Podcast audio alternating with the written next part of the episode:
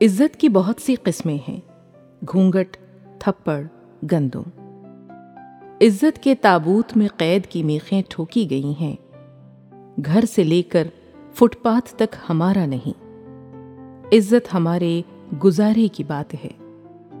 عزت کے نیزے سے ہمیں داغا جاتا ہے۔ عزت کی کنی ہماری زبان سے شروع ہوتی ہے۔ کوئی رات ہمارا نمک چکھ لے تو ایک زندگی ہمیں بے ذائقہ روٹی کہا جاتا ہے۔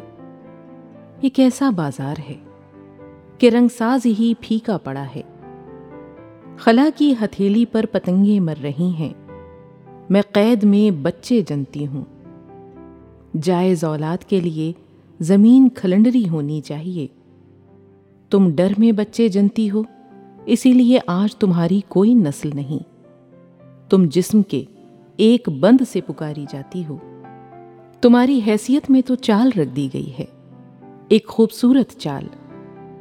چھوٹی مسکراہٹ تمہارے لبوں پہ تراش دی گئی ہے۔ تم صدیوں سے نہیں روئیں۔ کیا ماں ایسی ہوتی ہے؟ تمہارے بچے پھیکے کیوں پڑے ہیں؟ تم کس کنبے کی ماں ہو؟ ریپ کی، قید کی، بٹے ہوئے جسم کی۔ یا اینٹوں میں چنی ہوئی بیٹیوں کی۔ بازاروں میں تمہاری بیٹیاں اپنے لہو سے بھوک گوندتی ہیں اور اپنا گوشت کھاتی ہیں۔ یہ تمہاری کون سی آنکھیں ہیں؟ یہ تمہارے گھر کی دیوار کی کون سی چنائی ہے؟ تم نے میری ہنسی میں تعارف رکھا اور اپنے بیٹے کا نام سکے رائج الوقت۔